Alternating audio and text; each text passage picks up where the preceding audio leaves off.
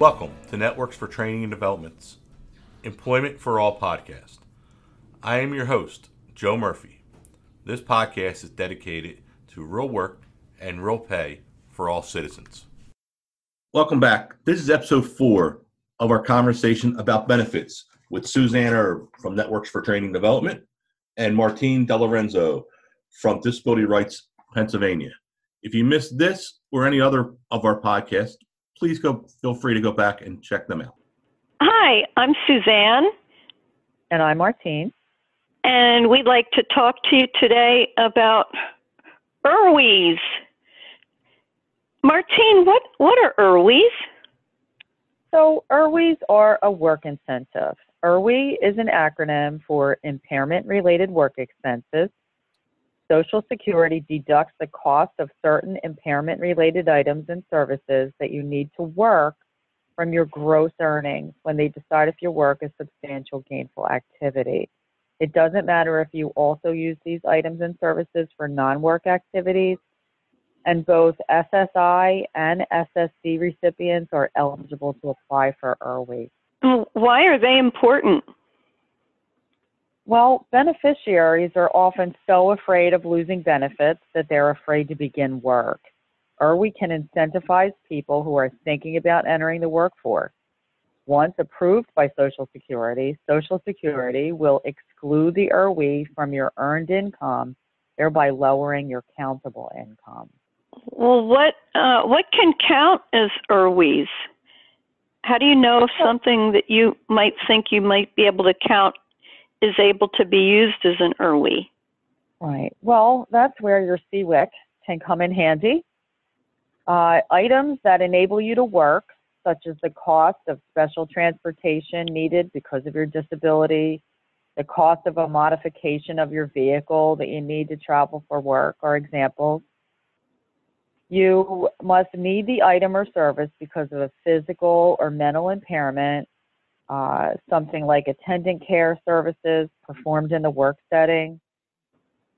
Uh, you have to pay for them. It is a service or an item you pay for out of pocket. It's not reimbursed by another source, such as your insurance. It can mean copays or co-insurance for medication and doctor appointments. It could be expenses for a guide dog or a service animal. Social Security makes the final decision about what is an IRWI but we can help you understand what is. And how about something like um, uh, like a, a braille display? Can I use that? Yes, that could be considered an IRWI. Yep. And what if what if I, you know, if it's something that costs a lot of money up front, can I like itemize it and break it down by monthly installments, or do I have to count it all as one? So, uh, Social Security, uh, they're very interesting. What if you can pay for that thing as an with an installment plan over several months? It's usually better to do that because then they will deduct that amount that you're paying on the installment plan, right, from the month mm-hmm. where you're you know paying for it. Other than that, they will take it out at the month that you pay for it. Okay. Uh, what cannot count as IRWIs? So the cost of your vehicle will not count as an IRWI. The cost of a modification, if it's not related to your disability, like getting some pinstriping or some fancy uh, wheel covers or something, um, attendant care services that you use on non-work days. Maybe you have someone drive you to a supermarket. That's not an IRWI. Uh, diagnostic procedures not related to your disability. The cost of medical marijuana, because it is a federal violation, even if it's legal in your state, and expenses for pets, right? So, guide dog is not a pet, it's a specific animal that was trained to help a person in a specific way. Uh, pets are not not guide dogs, and you can't use their expenses. But again, Social Security makes the final decision about this. So, how am I supposed to keep track of my IRWIs?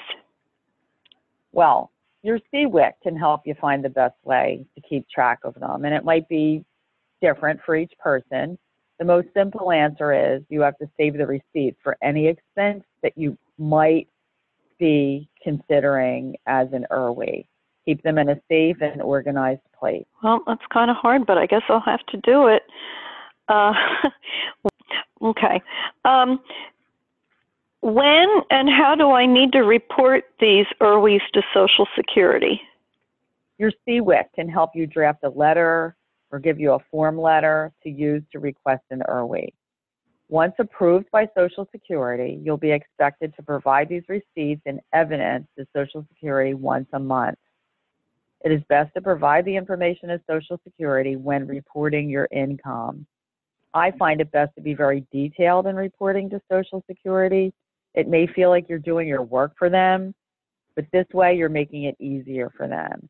If you give them what they need in the simplest, clearest format, there are less questions on their part and it eliminates delays due to back and forth communication. In the end, it's your benefit and you are responsible for reporting income, IRWI, and any changes as soon as possible. If you have all your ducks in a row, you know what's going on at all times.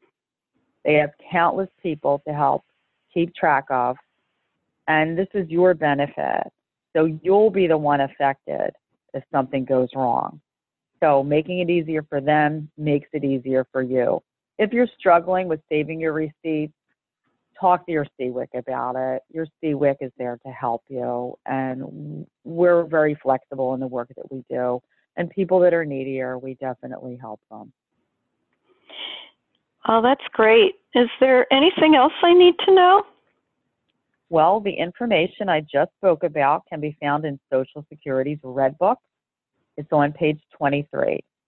You can look at it online. You can request a copy be mailed to you from Social Security. It's free. Our WIPA project mails a copy in a packet to our referrals. If you want to connect with a CWIC in southeastern Pennsylvania, you can call Ticket to Work at 1 866 968 7842. Or if you use a telecommunications device for the deaf, it's 1 866 833 2967. Wow, thank you so much. This has really been a big help for me.